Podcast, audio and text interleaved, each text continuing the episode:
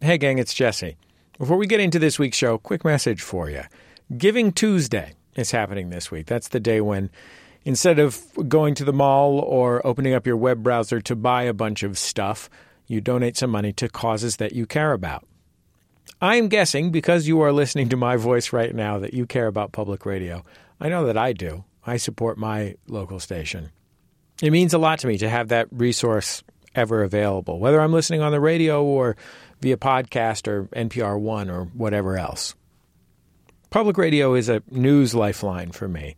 It's where I know I can get thoughtful and considered in depth coverage of what's going on in the world.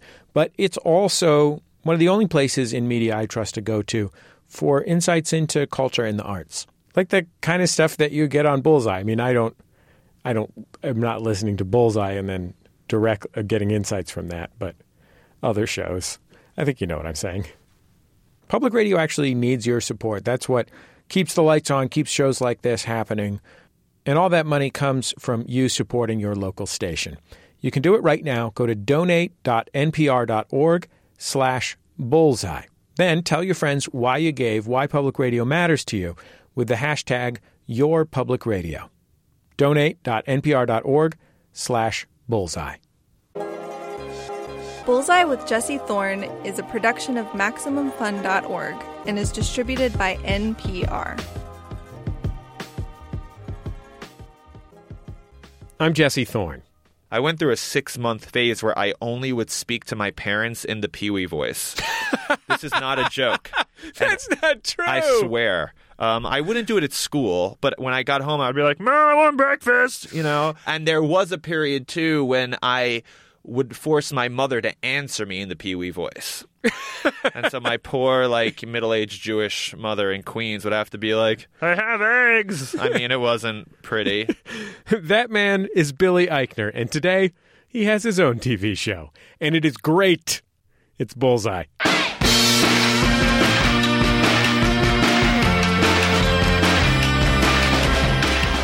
This week, Billy Eichner. On his hit show, Billy on the Street, Billy quizzes bewildered New York pedestrians on the topics that are nearest and dearest to his heart, including but not limited to Britney Spears, Meryl Streep, and Madonna. Meryl Streep is better than Glenn Close. Okay, I agree with you. And then Ali Wong. She's a stand up comic who recorded her breakthrough special when she was seven and a half months pregnant. Seven and a half months pregnant! So much baby. It was a tremendously tough thing to do, something she is still very proud of, but she can't help but wonder was there an easier way to make it big? There are women, I, I believe, out there who are just chilling. And I'm like, what am I doing? I made all the wrong decisions. Finally, I'll tell you about the guitarist and composer who created Bossa Nova. It's all coming up on Bullseye. Let's go. It's Bullseye. I'm Jesse Thorn. My guest is Billy Eichner. We talked in 2013. He hosts one of my favorite shows, Billy on the Street. Maybe you've seen it. If you haven't, here's the premise Eichner goes out on the streets of New York City and asks random passers-by pop culture quiz questions. If they get them right, they win money. Only if you're imagining something like Cash Cab or something, it is definitely not that. The host is a manic, petulant, Madonna obsessed man who shouts at his contestants, storms off from them before they can finish their sentence, and if they win that big cash prize, it's usually a dollar. The show's since returned to its home on Funny or Die. It's as great as ever. He just did a bit with Tiffany Haddish where they tried to cast a new, more woke version of Hocus Pocus, the 1993 witch comedy starring Bette Midler and Sarah Jessica Parker. Sir, it's Tiffany Haddish. Hi, how are you? Yeah, we're gonna make a, a more inclusive hocus pocus. Are you straight and white? Yes. Oh no. Okay. We need Asian witches. The show's best moments, though, aren't always with celebrities. Like in this clip, when Billy found a man with some very firm opinions about Meryl Streep. Who's better, Meryl Streep or Glenn Close? Glenn Close, Bob. What? Yeah, No, that is not the truth. Meryl Streep is old. First of all, her name is Meryl Streep, not Meryl Streep. But she's a porn star. I don't care. Meryl Streep is old. She's done. No, it's Meryl Streep is better than Glenn Close. Okay, I agree with you.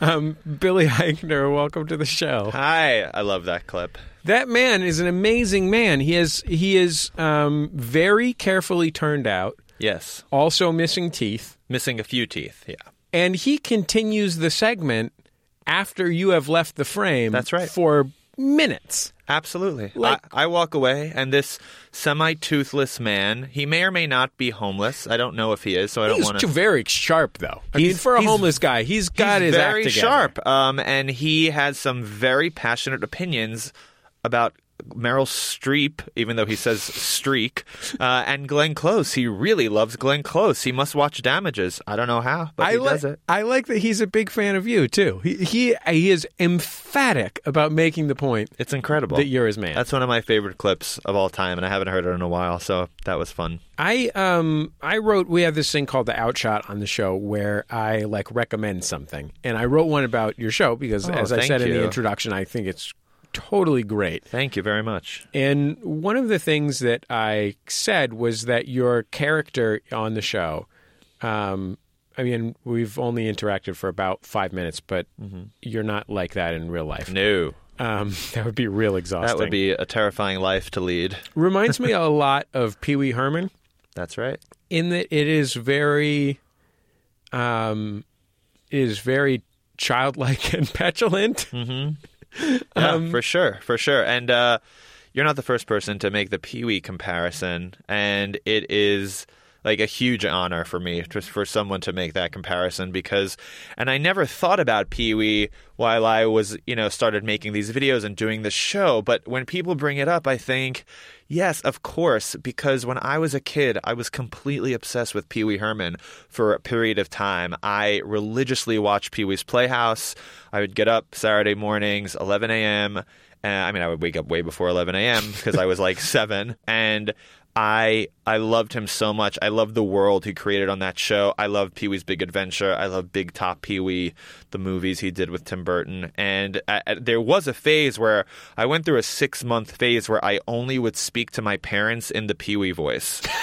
this is not a joke. And that's not true I swear. Um, I wouldn't do it at school, but when I got home, I'd be like, "Mom, I want breakfast," you know. And I Can I and- have some Mr. T cereal E- exactly. Um, uh, let's not keep doing that voice. No, but um, that's enough. Uh, my and there was a period too when I would force my mother to answer me in the Pee Wee voice. and so my poor, like, middle aged Jewish mother in Queens would have to be like, I have eggs. I mean, it wasn't pretty, but I swear that's the case. And I just, I just love Pee Wee so much. And so when people mention to me now that something about what I do on Billy on the Street is similar to Pee Wee Herman, I'm just like floored by it. I think that's the highest compliment. one of the things about Pee Wee Herman as a character that is, um, you know, driven by his childlikeness. I mean, it's never it. Pee Wee is sort of doesn't have an age exactly, Right. Uh, maybe in some of the early things he does on Letterman and stuff like that, there's a Right. specific age, but generally he's not of an age. That's correct. Yeah. But one of the things that he does that is like a child is invest enormous stakes into very stupid, silly Yes. Matters. Yes, absolutely. Yeah. and in some ways, that. that's sort of the premise of Billy on the Street. in a way, I mean, I'm I'm a very pop. I mean, it, it's a it's a character for sure, even though I use my real name, but. It, it is rooted in parts of my personality, obviously. Like, since I was a kid, since I was like that Pee Wee Herman obsessed child, I was not just Pee Wee obsessed, I was completely obsessed by pop culture and the entertainment industry. And this is before the internet. So, you know, I, my father and I would read page six together, like the gossip column in the New York Post when I was like six years old. Like, instead of nursery rhymes, like I was reading about, you know, celebrities. So, what I'm doing on Billy on the Street, although it's 20 years later, is um, really taking that to like the tenth power. Like it's a very exaggerate exaggerated version of my id in a, in a way, you know, or, or what my id was as a kid. And mm, I just said id as a kid, but um, yeah, I. I I, I enjoy it. I think it's it's so silly. It's so absurd. Like when people say the show is absurd, I think I take that as like a compliment, a huge compliment, because you know that's the kind of comedy I like. You know, it's Pee Wee. It's when I, I grew up watching Martin Short. Love Martin Short, you know, um, on SNL, and that's just you know I don't know. I sort of not to say I'm as good as those people. I'm not, but I I come out of that tradition. I'm inspired by those people, and so yeah. I want to play another clip of you performing. This is actually a clip from the Conan O'Brien show, uh, which is called Conan. Um, yes. This is you've done a series of Madonna-related man on the street videos Of for course, them. of course I have. Um, s- there's one where um, there's one where you go to see Madonna at the Super Bowl.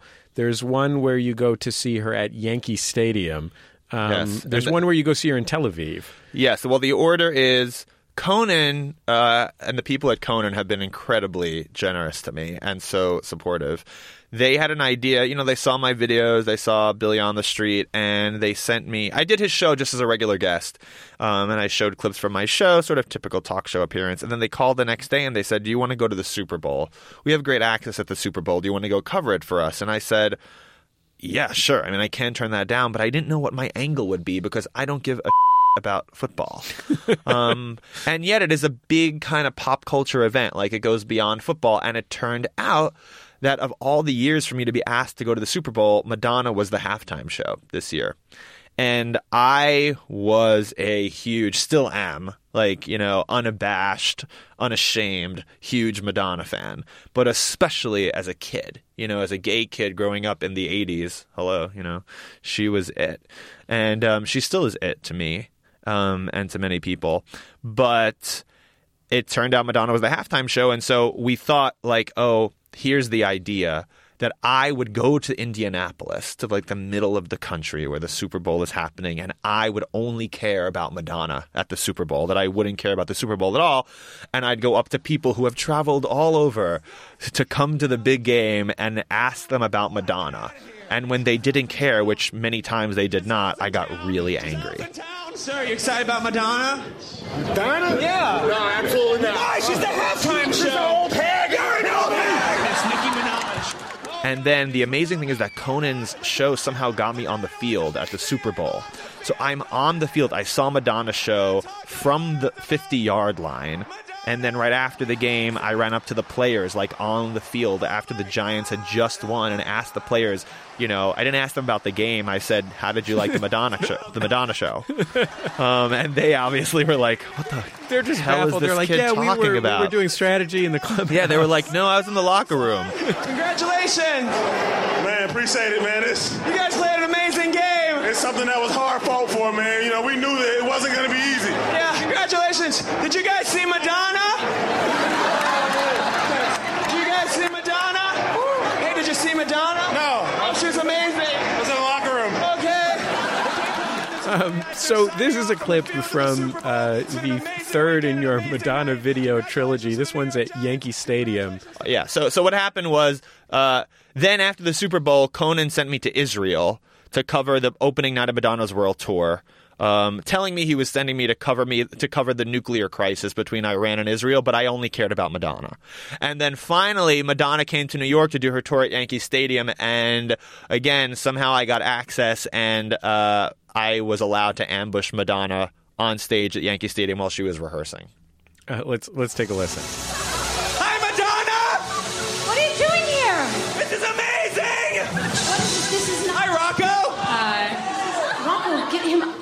Rocco loves me. Rocco never met you.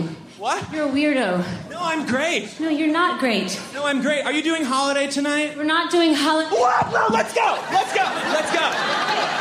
Let's go. Guess what else we're not doing? What? What? We're not doing Vogue. Hey, it's Bullseye. I'm Jesse Thorn. My guest, Billy Eichner, is the host of Billy on the Street. Uh, this game is called Dead or Boring. Um, and uh, you, you just, I mean, this is just like a young lady who looks like she goes to fashion school and has a giant blonde afro. Yeah. What is your name, Mitt? Pauline, Pauline. What do you do in New York? about to drink. My best friend. You just get drunk? Yeah. No, come on. You have to do something else. Shop. All right, drinking and shopping. Well, you look like the cowardly lion, and I like it. Thank you. Okay, here we go. We're going to play dead or boring. I'm going to rattle off a list of celebrity names, and you have to tell me whether that person is dead or boring. If they're dead, you say, Dead. If they're boring, you say Boring. Correct, Pauline. Okay, if you get seven right in 30 seconds, you win a big prize. Okay. Ready to play? Yeah. Yeah, Okay, here we go. Put 30 seconds on the clock, please. Ready to play dead or boring? Yes. Here we go, Pauline. Dead or boring? And away we go. Elvis Presley. Dead. Yes, correct, Buddy Holly. But boring. No, dead. Taylor Lautner. Dead. No, boring. Taylor Lautner, come on. Audrey Hepburn. Boring. No, dead. Randy Jackson. Boring. Yes, correct. James Brown. Dead. Yes, correct. Lauren Conrad. Boring. Yes, correct. Jessica Tandy. Dead. Yes, correct. Heidi Montag. Boring. Yes, correct. Tupac Shakur. Dead. Yes, Tiny Tim Winner. Yes, you win, Pauline. Congratulations. Ah! Yes, Pauline, here's your prize. Oh my God, it's paper! It's paper! Yes, Pauline! Yeah, blank paper was her prize. Yeah. she was great. She was fun. The, the contestants, the people I approach on the street, I mean, I do my thing and hopefully people like it, but really, it's about these New Yorkers. This is real New York. The contestants themselves, I we literally we decide what neighborhood we're going to. We turn the cameras on. The sound guy turns the mics on. The PAs are behind me, and I start walking. I don't know who I'm going to approach until a second before I approach them. Whether it's to ambush someone and and scare them, or you know, with a lightning round question or a longer 10 minute game, we don't know what's going to happen. And so you're not getting a glossy Sex in the City New York as much as I love that New York. But I grew up in New York, and these are my people. You know, like I love New York a lot. The person I imagine when I watch you on television is the person who, after one of these interactions, has to go up to that person and get them to sign a consent form to appear on oh, television. yeah, that's going to be the spin off show, those conversations. I get to keep walking because I got to keep shooting the show. But what happens is after I have an, you know, uh, an interaction with someone, whether it's for literally a second or 20 minutes, and you never know what it's going to be. Um, a, a PA, one of our wonderful, relentless PA ha- PAs, have to go up to that person, and usually the person's like, what the F just happened? Who was that? What happened to me? And then they have to, we have to get a signature from that person in order to be able to use that clip on TV without blurring their face. And we don't want to blur faces because that's, that would be irritating to watch. Um, yeah, it's a process. have, have you done things that are 20 minutes where you were like, oh, freaking nailed it? And the person changes their mind at the end and doesn't want to be on TV? Eh, usually when they stick around with me for that long, remember, this is not a hidden camera show. You know, people who are like, oh, how can you do that to people? Are you kidding? Do you see what else is on television that are hidden camera prank shows? There are two cameras in your face and a boom over your head, and me, a very loud, tall gay man with a mic in your face. You know what's happening. You know this could possibly be seen somewhere. So if they stick around for 20 minutes, it's because they're they're cool with it. So it's rare that we'll lose something like the longer games, like the quiz in the face segment, which usually goes on anywhere between like three to nine minutes, depending on how far they make it in the game. Um, they almost always sign the release. Plus, they win money sometimes, and you don't get the money unless you sign the release. Um, it's those, it's the lightning round, you know, when I really ambush people and they're not looking at me, and I come up behind it. I'm like, Julianna Margulies! And then literally I run away after saying just that, and then someone comes up to them and is like, Miss, do you mind signing this release so that appears on national television? Almost always the people that appear on the show are, you know, bare minimum uh, amused and confused, and often really enjoying themselves talking to you. Um, there's this. There is one woman from the new season of the show. Her, her name is Elena, Uh, who I really loved. uh, I'm And- in love with her. So let's take a listen to Elena. You you recorded with her. The segment is you know t- ten minutes long, five ten minutes long, and the whole time she is physically leaving. She's attempting to get on the subway, but continuing to play the game. Yeah, both of them at the same time. Let's Yeah. take a listen. Miss, miss, you want to get quizzed in the face? You can win money right now on the street. What's your name? Elena. Oh, Elena, I'm Billy. Nice to meet you. Glad to meet. Uh, What's happening? I'm going out. That's okay. This will be really quick. Okay, here's how it's going to work. If you get two, what?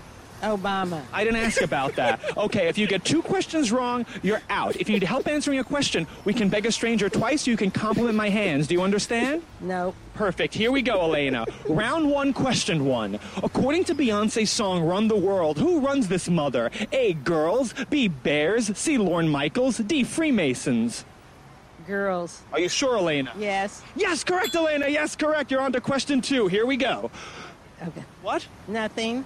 Jeez. Question two. Who did Sinead O'Connor tear up a photo of on Saturday Night Live in the 90s while saying, quote, fight the real enemy? A, the Pope. B, the President. C, Casey Wilson. D, those people in the sample picture when you buy a frame. What? The Pope. Yes, correct, Elena. Yes. Boy, are you a know-it-all. Thousand million dollars. No, you don't get anything yet.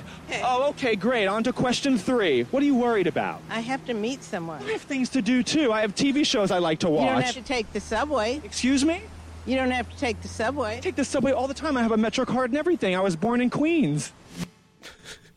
Oh, I love her to death. She's such a wonderful woman. Uh, you have to people. You really that clip really sells itself when you see her facial expressions. I mean, it sounds funny too, but you got to go. If you go on BillyOnTheStreet.com, we have the Elena clip, and she's just priceless She stays with you. the whole time It's a very strange thing. What until was the very end, and then she then she storms off. What what is it? Uh, what is it that you wanted to tell me about her? You said there was something you Oh, wanted this to tell is me great. about her. Oh, this is great. So, uh, you know, usually in order to see the full episodes, you have to watch them on Fuse Friday nights, ten o'clock, nine central, uh, or you can buy them on iTunes. But we'll always release one or two segments from each week's episode online. You know, on BillyOnTheStreet.com or on YouTube or whatever. So. Uh, and you can like Facebook me and follow me on Twitter, and I always post those things. Um, however, we well, so so anyway, so we posted the Elena clip, her full clip online because she was so great. And someone, one of the Billy on the Street fans, writes on my Facebook wall, "Elena lives in my building." Some guy recognized her, some gay man in Chelsea in New York where we filmed it. Probably, I don't know if he's gay. I'm just assuming. Um, recognized Elena, and I thought, oh, that's very funny. A week later, he writes on my Facebook wall again, and he says, I forget his name, otherwise I would give him a, a shout out because I love that he wrote to me.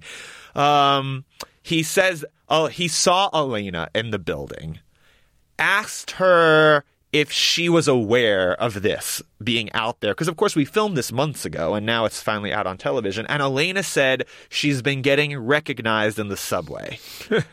And she doesn't know why. She doesn't fully remember shooting it. She kind of remembers. She doesn't know what it was. She doesn't know what it's on. And I just love the fact that she is getting recognized in New York. That really makes me happy. More from Billy Eichner after a quick break. Then later, Ali Wong talks about doing an entire stand up special on stage while seven and a half months pregnant. It's Bullseye from MaximumFun.org and NPR. Support for this podcast and the following message come from Rosetta Stone, the app that teaches you to speak for yourself in a new language. Want to gift something that could last a lifetime? Give one of 24 languages this season and help your loved one thrive in real world conversations. Built by experts, not crowdsourcing, Rosetta Stone goes beyond simple vocabulary with bite-sized lessons. Visit rosettastone.com slash NPR for their best offer of the year. Merry mingling. What does it take to start something from nothing? And what does it take to actually build it? I'm Guy Raz. Every week on How I Built This, I speak with founders behind some of the most inspiring companies in the world. Find it on NPR One or wherever you get your podcasts. Hi, I'm the JV Club podcast, Janet Varney, and I used to suffer from indecision. I couldn't choose between Star Wars and Star Trek, whether to call or text, or the best way to cook my eggs. But now, thanks to my weekly dose of We Got This on Maximum Fun, my decisions are made for me. Thanks, Mark and Hal. Warning, We Got This may cause shouting, phone throwing, the illusion that the hosts can hear you, laughter on public transit, and death. We got this with Mark and Hal. We know what's best. It's Bullseye. I'm Jesse Thorn. Billy Eichner is the host of the hit comedy game show Billy on the Street. You can watch it now on Funny or Die. He's also performed on Parks and Recreation, American Horror Story, and Bob's Burgers. We talked in 2013. In assaulting all these people, um, have you ever been in a position where you felt physically uncomfortable, as in concerned about your safety? Not really. Um, one of the I once went up to an old lady who slapped me across the face really hard, but I thought that was hilarious. I good for her. She should. um, you know, I've so far I haven't really been like attacked or anything. Again, it's not a hidden camera show. Um, sometimes there'll be some like gruff dude who like you know will get pissed off that we put cameras in his face. You know, like Sean Penn without the Oscars, basically. you know, um, and they tend to get more annoyed at the cameramen than me. Um, you know, you don't touch the talent, Jesse. Even they know that. But uh, they really, you know, they don't like the camera in their face, so they might like, you know, put their hand up or something. But no one's threatened no one's really I haven't had any like physical altercations with anyone. Um, well, except for the woman who hit you. Except for the one old lady who slapped me across the face, but I like that. Many of the questions on the show are subjective questions. Um, I mean, you're not afraid to really berate someone who disagrees with you on even subjects that aren't related to Meryl Streep and Glenn Close. That mostly, but Yeah. often other things Sometimes. as well. Um, and that got me wondering about game show laws. Yeah, we are officially a game show. Um, like in the movie Quiz Show, Yeah, right? Where yeah, there's sure. there's a bunch of laws from the 50s about right. what you can and can't do on a game we show. are a game show. It is a real game show. We follow game show laws, um, and there are certain things we had to figure out in order to be able to do that and do what I want to do on the show. Which What is, is it? Give me an example. It's very complicated, to be honest, and I don't really understand. It was a lawyer. No game show lawyer. Oh, yeah, exactly. Well, there are there are game show compliance lawyers, um, and we have those. Um, and we but we figured it out. I mean, put it to put it very simply, for the subjective questions, uh, I just have to have my answer written down beforehand. I can't just make it up on the spot or tell someone they're wrong just arbitrarily. Um, and as long as we do that, we're following game show laws. So as long as on the co- note card that you're holding it says that Beyonce is better than Rihanna. Right, exactly. Then then then I can walk away from someone who doesn't agree with me and they lose and that's okay. well, Billy, I, I love your show. I couldn't love it more. Oh, thank you And very, very I much. I really appreciate you taking the time to be on Bullseye. Thank you for coming on the show. Thanks for having me. I loved it.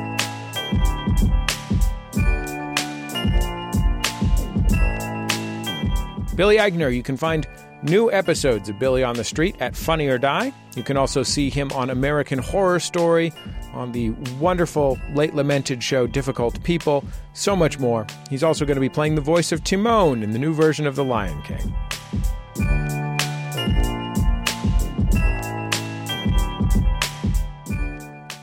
It's Bullseye. I'm Jesse Thorn.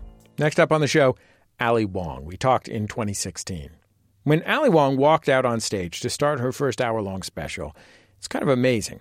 In real life, Ali is pretty tiny, and usually she feels a lot bigger on stage because she's so bold. But in that special, which is called Baby Cobra, she is literally much bigger because at the time she was seven and a half months pregnant.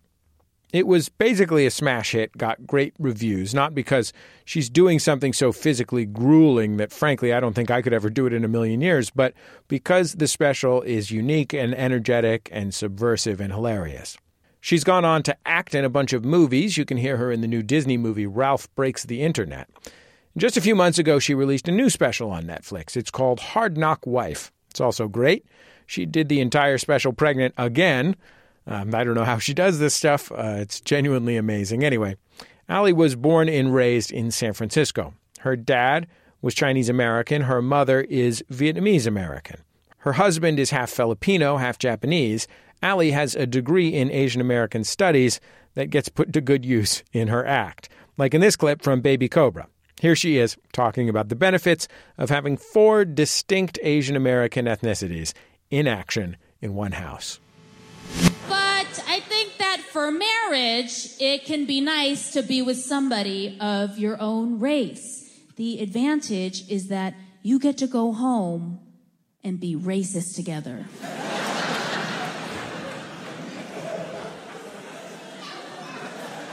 You get to say whatever you like. You don't gotta explain. My husband, half Filipino, half Japanese.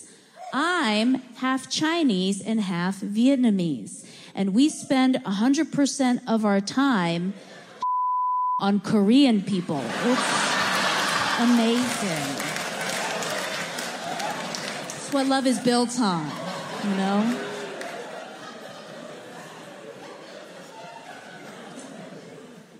My last boyfriend was Cuban, and his family would on Mexican people all the time. And I was like, hold up. You guys aren't Mexican?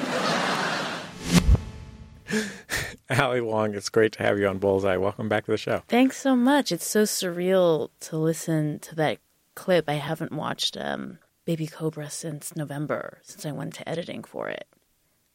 Well, you've been busy. I've been I've been busy. Yeah.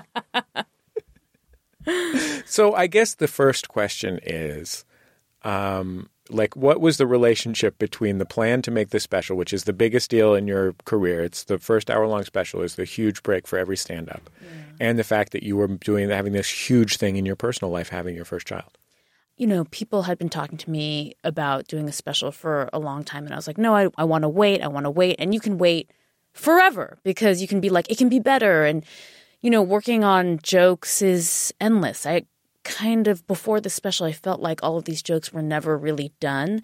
And then the first time I got pregnant, which was two years ago, I was like, oh my God, I had all this anxiety about it ending my career. And then I was like, I should just do the special now. But then I had a miscarriage. And then I was like, I'm depressed. I don't, I'm not in the mood to do a special. and then I got pregnant again. And I was like, okay, let's do it. Because if I don't do it now, I'm never going to do it. So it was more like, it, I mean, it was a very conscious decision to do it, but it was more a personal decision because I wanted to believe that like a baby would not be the end of my career. And I wanted to associate it with the beginning of something big and new. Was that because you felt like other comics, especially women comics, had had their career paths altered by having kids? Yeah, for sure. I mean, I think there there's definitely other female comics who are moms who are awesome, but it's tough. It, I mean, even now with having my daughter, it's I'm exhausted, you know, and it's tough to motivate yourself to get up and go out and do a crappy set where you get no money, you get paid in literally like a slice of pepperoni pizza. But that stage time is so valuable and you need it to grow and to do new material. Um, but it's hard to motivate myself to get up and down. It's I, I mean I can't go on the road for she's six months old now. I can't go on the road until probably November when she stops breastfeeding. And even then the idea of spending three nights away from her is is pretty tough. You know, I think because it's it's really the breastfeeding that makes it difficult to uh, to get out because it's your it's your your body's still involved. I mean, I didn't really completely understand that, but it's like for 9 months your body is you're the host, right? And then after that for a year, your body's the kitchen for the baby. You know, it's her refrigerator. And stand up just involves your body. You have to take your body out uh, drive 30 minutes to Hollywood from Culver City and perform for 10 minutes, take your body back in the car.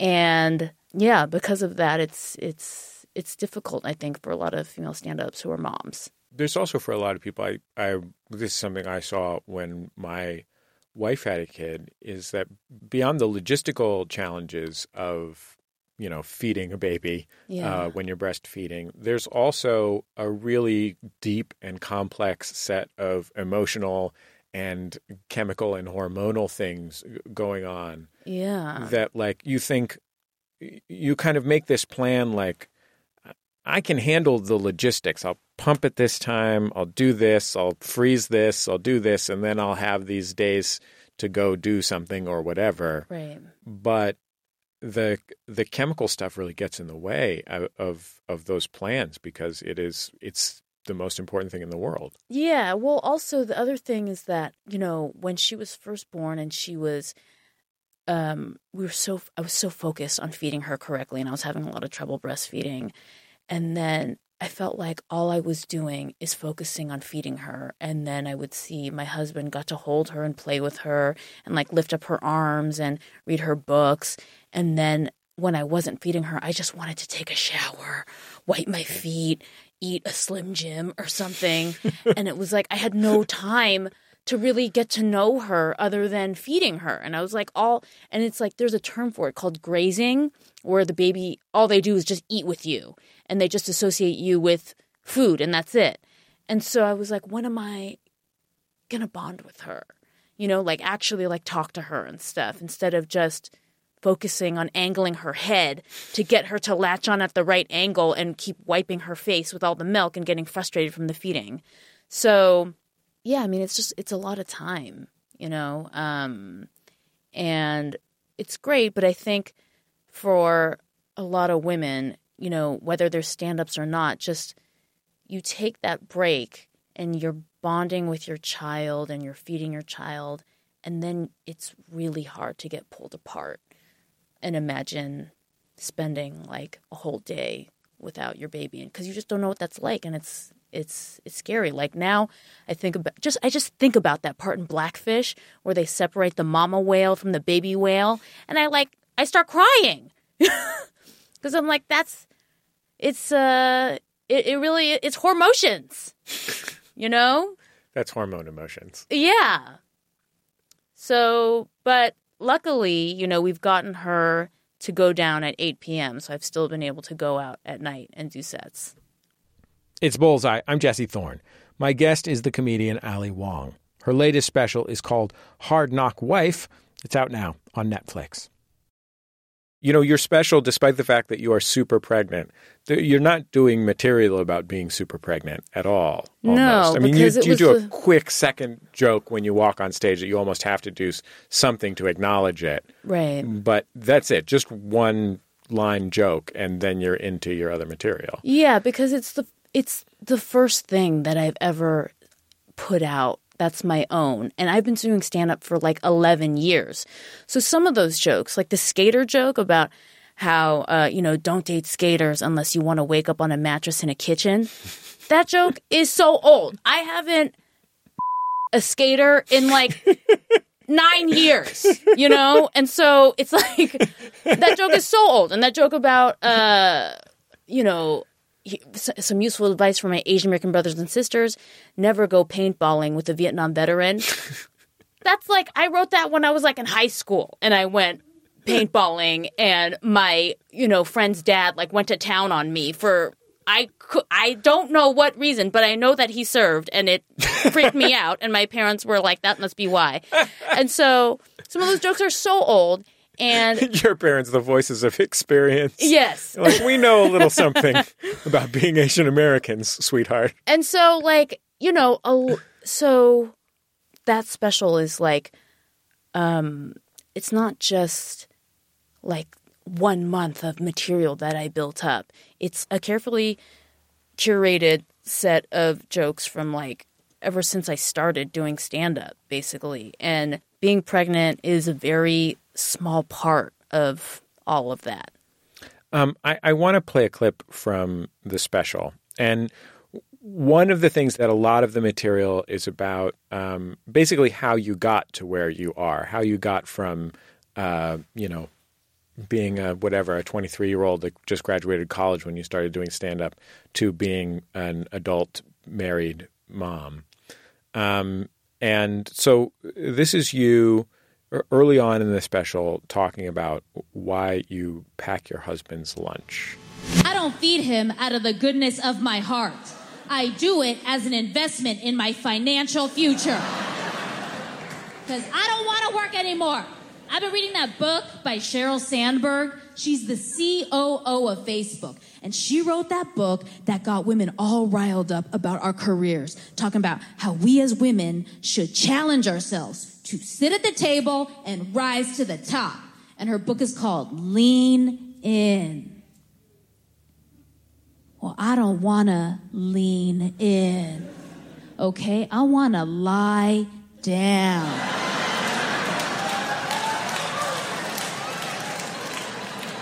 To lie the f- down. I think feminism is the worst thing that ever happened to women. Our job used to be no job. We had it so good. We could have done the smart thing, which would have been to continue playing dumb for the next century and be like, we're dumb women. We don't know how to do anything. So I guess we better just stay at home all day and eat snacks and watch Ellen. Um, so, Ali, uh, as you're doing that joke, you are super pregnant and working. Right. Telling that joke is you working. Yeah. And there's a lot of material around those themes, especially early in the special. Yeah. Tell me about where that material comes from and sort of what your perspective is on it. Well, I mean, so I obviously love stand up and I have been doing it pretty much nonstop. Besides my honeymoon and after I had a C section, those are the two big breaks I took from stand up. But other than that, I've been performing pretty much every other night. Uh, it's very rare for me to go like three nights in a row without performing stand up. So I obviously love it very much.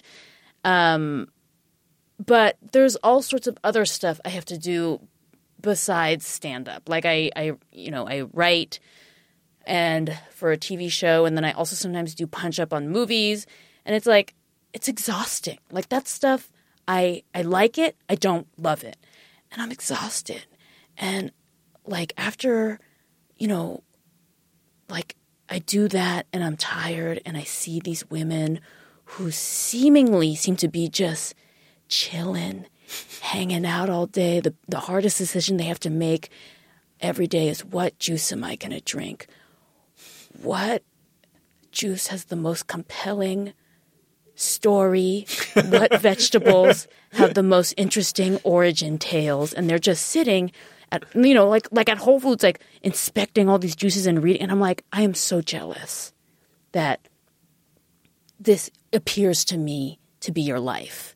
And I'm sure it's not, you know, um, because now after being a mom and like staying home with her by myself for a very short period of time, I'm like, this is scary. I want to go back to work.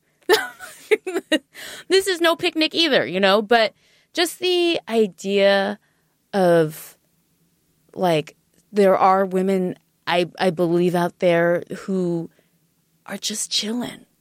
And I'm like, what am I doing? I made all the wrong decisions. You're, it's like you believe. It's like you're telling me that you believe in a griffin or something like Totally. that. Totally. Or like, I, ghosts are real. yeah. There are women who are chilling. I can see it in their eyes. But it feels like when you're talking about that, I mean, what it really feels like is what you're talking about is, you know, as badly as you might want that sometimes, you are obviously so deeply committed to your work and your career and and you know expressing yourself being who you are that's Yeah. just self-evident in what you're doing on stage that it it feels like in some ways you're you know what you're really talking about is the fact that that actually isn't a real thing that exists and in fact that you know especially when you are you know when you're in a sexist society um you know which fundamentally structurally we're in to some extent um uh, there is this contradiction which is yes you can have you can follow your dreams but you also still have to do all of the other stuff that the generations before you went like men do a little more chores now Right. but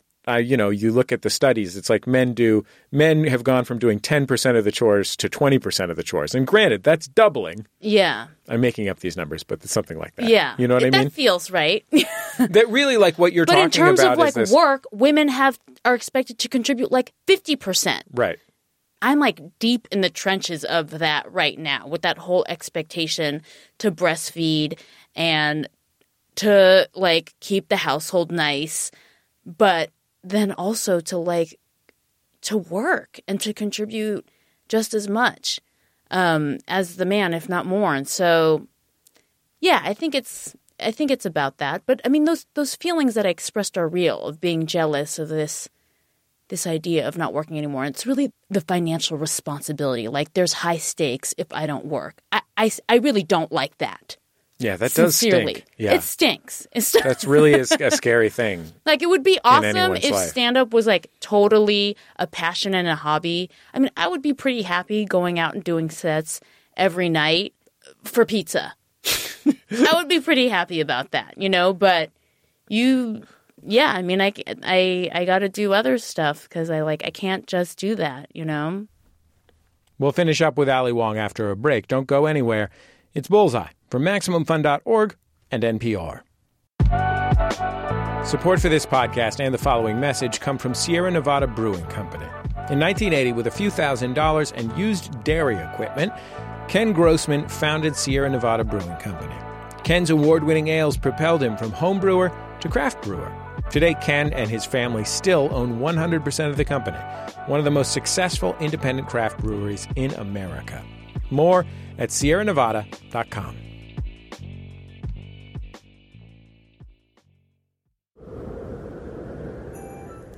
This holiday season, we're flooding the Max Fun store with our biggest ever new product launch 17 brand new items from some of your favorite shows.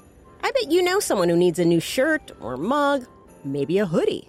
Cozy up in a pair of Max Fun logo socks or keep the sun out of your eyes with a Rocket Dad hat. There is literally no better holiday gift for the Max Fun fan in your life than some new gear. And hey, pick yourself up a little something too. You deserve it. Check it all out at maxfunstore.com. That's maxfunstore.com.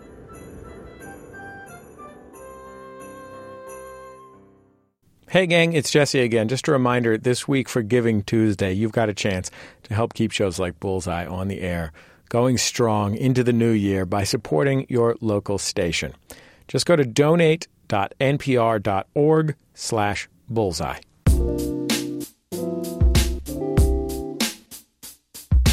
Welcome back to Bullseye. I'm Jesse Thorn. We're playing a couple favorites from the Bullseye archives this week. Right now, my 2016 conversation with Ali Wong. She's an actor, a writer, and a stand up comic. Her newest special, Hard Knock Wife, is available to stream now.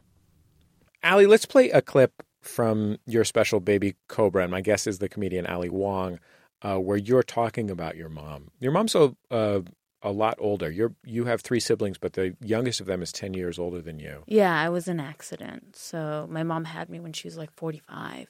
Um, and uh, and this is uh, this is you talking about trying to declutter your mom's house. The last time I was at home in San Francisco, I was trying to help her get rid of. Don't ever do that with your mom. It was like the worst experience of my life. It was so emotional. We were screaming and fighting and yelling, and it all came to a climax when she refused to let go of a Texas Instruments TI 82 manual.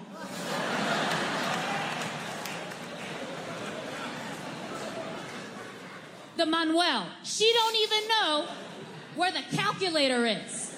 Those of you under 25 probably don't know what that calculator is. It was this calculator that bamboozled my generation. We were all required to buy it when we were in eighth grade. It cost like $200. And everybody thought it was like this Judy Jetson's laptop from the future.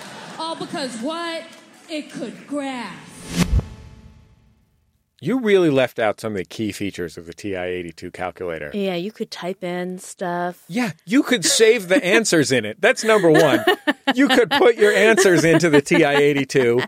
I mean, not the answers necessarily, if unless you had access And it to took the test. forever, and there was no autocorrect or anything. There you was. to- You could play video games on it though, you could play video games. like terrible text-based video games. Yeah, terrible. Drug Wars. You could play. You had to give it to your nerdiest friend. Yeah. Because they were the only one who knew how to get the games inside of it.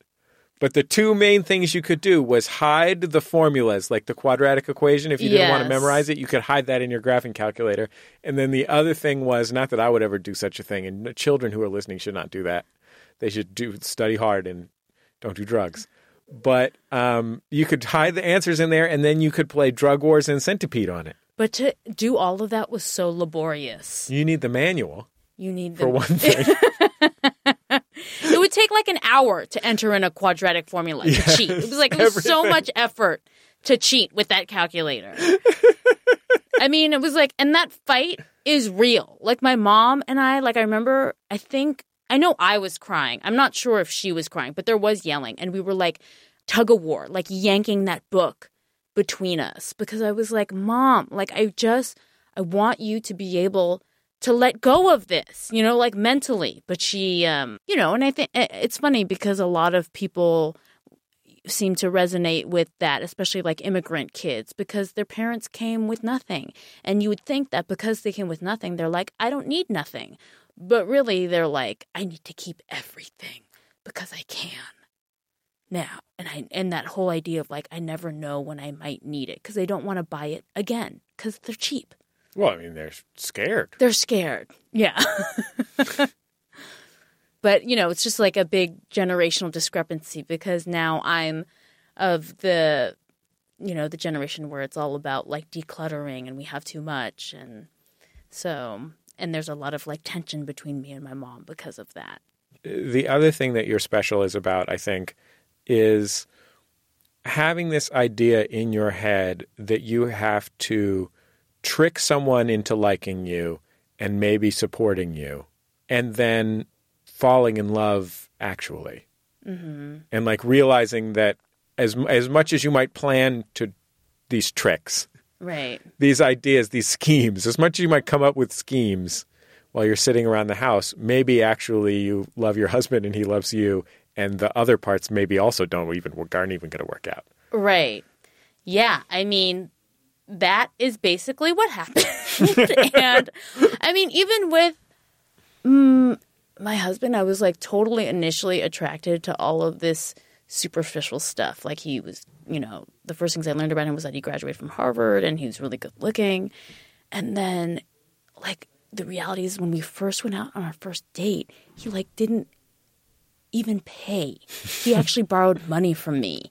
And I was like, what? What is up with this dude? And he was a, Did he borrow money from you above and beyond the bill? Like was he like, could you pay for the pizza and can you hit me with twenty bucks? No. Let me let me hold twenty bucks real quick.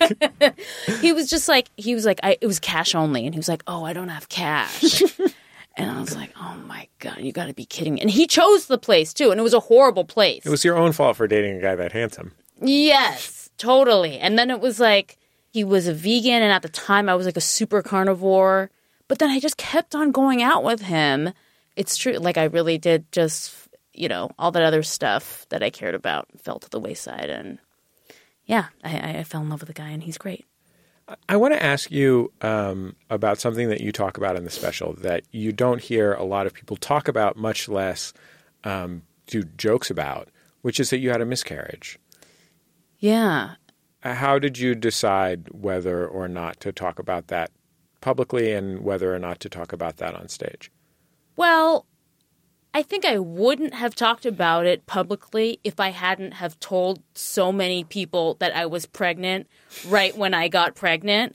I was so excited that I was pregnant and I couldn't have imagined anything going wrong, but I told everybody like as soon as it got positive, I told everybody.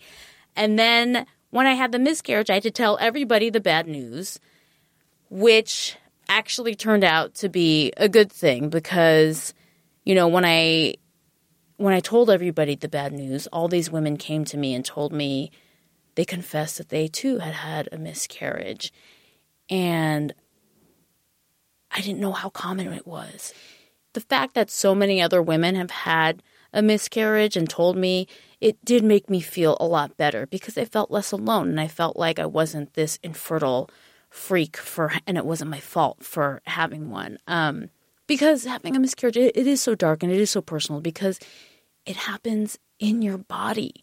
And um you know a lot of there was a lot of humor in it i mean after that i found and that i ended up you know sharing on stage that other people could seem to find funny too. So i thought you know why not put it in there? It it was the one joke that didn't always 100% of the time when i traveled with it work super duper well but I did I did feel really passionate about including it because um because I thought it was funny and also because I thought it was important for other women to know that I had one and that getting pregnant is not always this like easy journey, especially when you're in your mid 30s and that if they're having like a rocky time too that they're not alone. I went to uh, uh, my wife and I went to the doctor. Uh, we have two kids and uh, have had two miscarriages, and the most recent one, you know, we went to the doctor and she, you know, confirmed that it was a miscarriage and everything, and um, she's super nice. It was not our regular doctor, which was a bummer, but uh, she was super nice, and um, you know, one of the things she said to us was, "Look, you've had four pregnancies and two kids, and that is a hundred percent in the normal range, and absolutely nothing to be worried about." Right. Like to have, you know, I can't remember what exactly the number was, twenty to forty percent or something like that Yeah. um, of uh, uh, of pregnancies are are miscarried, and it's just part of the way that your body makes sure that the pregnancy is working. But at the same time, you're still both going through, especially for the mother, you're going through a, a real uh, a difficult physical process, and um, you know, and I think both parents are dealing with the fact that you are, you know, you have a lot of emotional investment in in making a baby. Right. And then the, to have it change direction so sharply Yeah. is just really hard to adjust to. Yeah, and just also, I mean, I was told by that by my OB too that it was very common, and it's one thing to be told that it's very common and to be told the statistic. It's another thing to put like a face that you know to the category that you are now a part of. Um, and for like even now you telling me like I, I feel like a bond and I feel also like so much compassion and I also feel still like less alone just by you telling me now that you guys have had two, but that also you have two kids. And it gives me like it makes me feel better and it gives me hope too. And I mean, even now with like every like every time I want to have more kids. I have one now and I want to have like at least two more. It's What's the ceiling on this? 10? yeah. the ceiling is maybe maybe like five. They're, you know, they're cheaper by the dozen, as I understand it. Well, I, I would I would love to have like a dozen. Steve Martin taught Yeah. us that. But like with every pregnancy, um, now I'm there's gonna be that worry that like, is this gonna take? You know? And there's still also gonna be that envy, which I think is natural of other women who have never had a miscarriage, who have it so seemingly easy. Um, and that that's all normal, you know? Um, and that it's okay to feel envy, that it's okay to feel scared and to not feel like attached when you find out that you're pregnant. I mean all those things. And I wish women would talk about it more. So that it would it would even though it is normal that it would that would it would feel more normal. I found comfort the second time around in uh, in the idea that it's the you know it's the body protecting itself and protecting you and protecting the pregnancy. That it is saying mm, this one's not going to work. I better take care of this and we'll try again. Right. I mean, there's, it's, I, I take so much comfort in that too. But then you get people saying to you, did your doctor tell you maybe why you had the miscarriage? Or is there anything you could have done so that it would have stayed? And I went to an acupuncturist shortly after. And I told them that I had a miscarriage, and it was a. I went to the Santa Monica School of Acupuncture, which was my mistake. And it was like that's when you know they have like you know what you really want when you go to get acupuncture is like a caricature of a Chinese man giving you acupuncture. But really, I got this like, you know, I, I think she was white and she was like 21 years old and was just trying to figure out should I do P score or should I do acupuncture and decided to go with acupuncture and told me that she had all these like hippie philosophies about how I should go out and close my eyes and spend time in the sun so that next time when I get pregnant, the baby will want to stay. And I was like, Are you kidding me, dude? Like the worst bedside manner in the world. But in that she was like placing blame on me. And I think some people, when they ask you what was the cause of the miscarriage, in that question, they don't know it, but that they are sort of placing some blame on the woman. Um, and and it's it's really intense. So you know, like I said, just knowing that so many other women have it help that I know have had it help me understand that it, it was not my fault. This is expectation that somebody that, that the reply to that question is going to be like, well, I can't I can't put my finger on it. I was driving cross country on my hog. Yeah.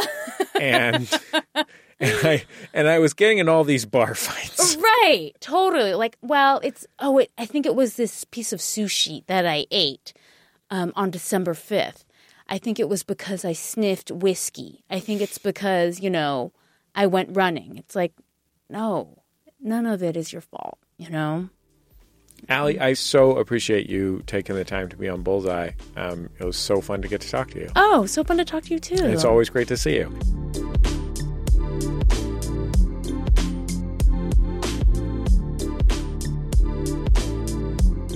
Ali Wong, folks. If you haven't heard any of her stand up, please go check her out. Baby Cobra and Hard Knock Wife are both tremendous. She's also a regular on the ABC sitcom American Housewife.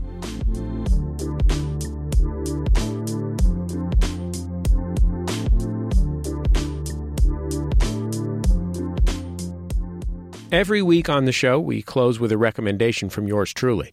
It's the Outshot. How do you make music that's simultaneously peaceful and churning? How can you make something percussive without percussion?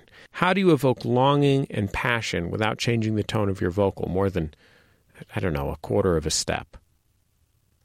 Frankly, I don't know. I, I can hear it, but I can't even quite describe it or understand it. There is one man, though, who can answer all of those questions João Gilberto. In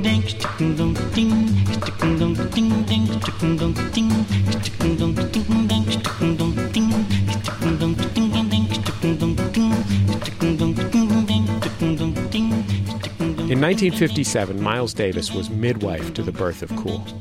In the early 1960s, João Gilberto made it perfect. O samba da minha terra deixa a gente. Have you ever seen an artist who works by subtraction? Somebody who can remove every unnecessary element, maybe even imply a few necessary ones, and with just a couple of lines evoke a whole world? That's what João Gilberto did. He took samba, thick, propulsive dance music driven by a complex African drum patterns, and then he basically took out the drums. Eu nasci com o samba, no samba me criei. E do danado do samba, nunca me separei. O samba da minha terra deixa a gente mole. Quando se canta, todo mundo bole. Everywhere where there was hot, he made it cool. But somehow he didn't lose the beat. It was called Bossa Nova, the new thing. I've been listening to a lot of Gilberto's self titled album from 1961. It's often just João and his guitar, sometimes with an assist from the soft ticking of a jazz kit or the gentle sound of a shaker. The rhythm doesn't come from a long line of congas and bongos and claves. It comes from a moment's hesitation or a bent inflection. It's exceptionally beautiful, very quiet, sort of yelling. That's my outshot. Quando se canta, todo mundo bole. Quando se canta, todo mundo bole.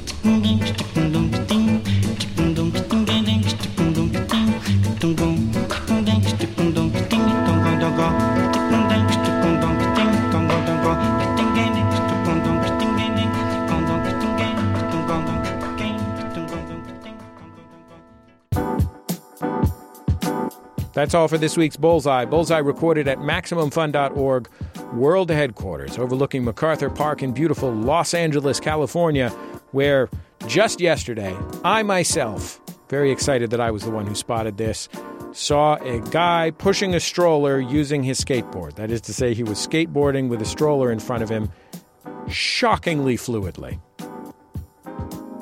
The show is produced by Speaking Into Microphones. Our producer is Kevin Ferguson. He had help from Casey O'Brien.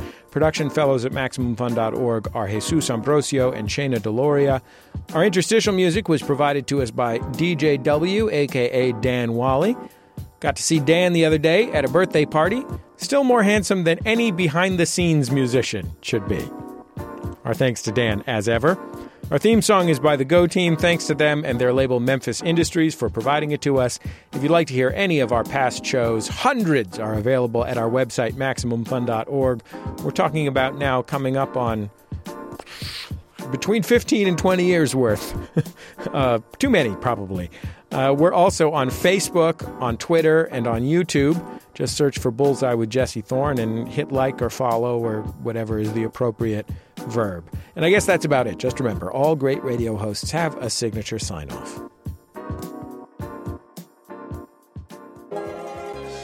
Bullseye with Jesse Thorn is a production of MaximumFun.org and is distributed by NPR.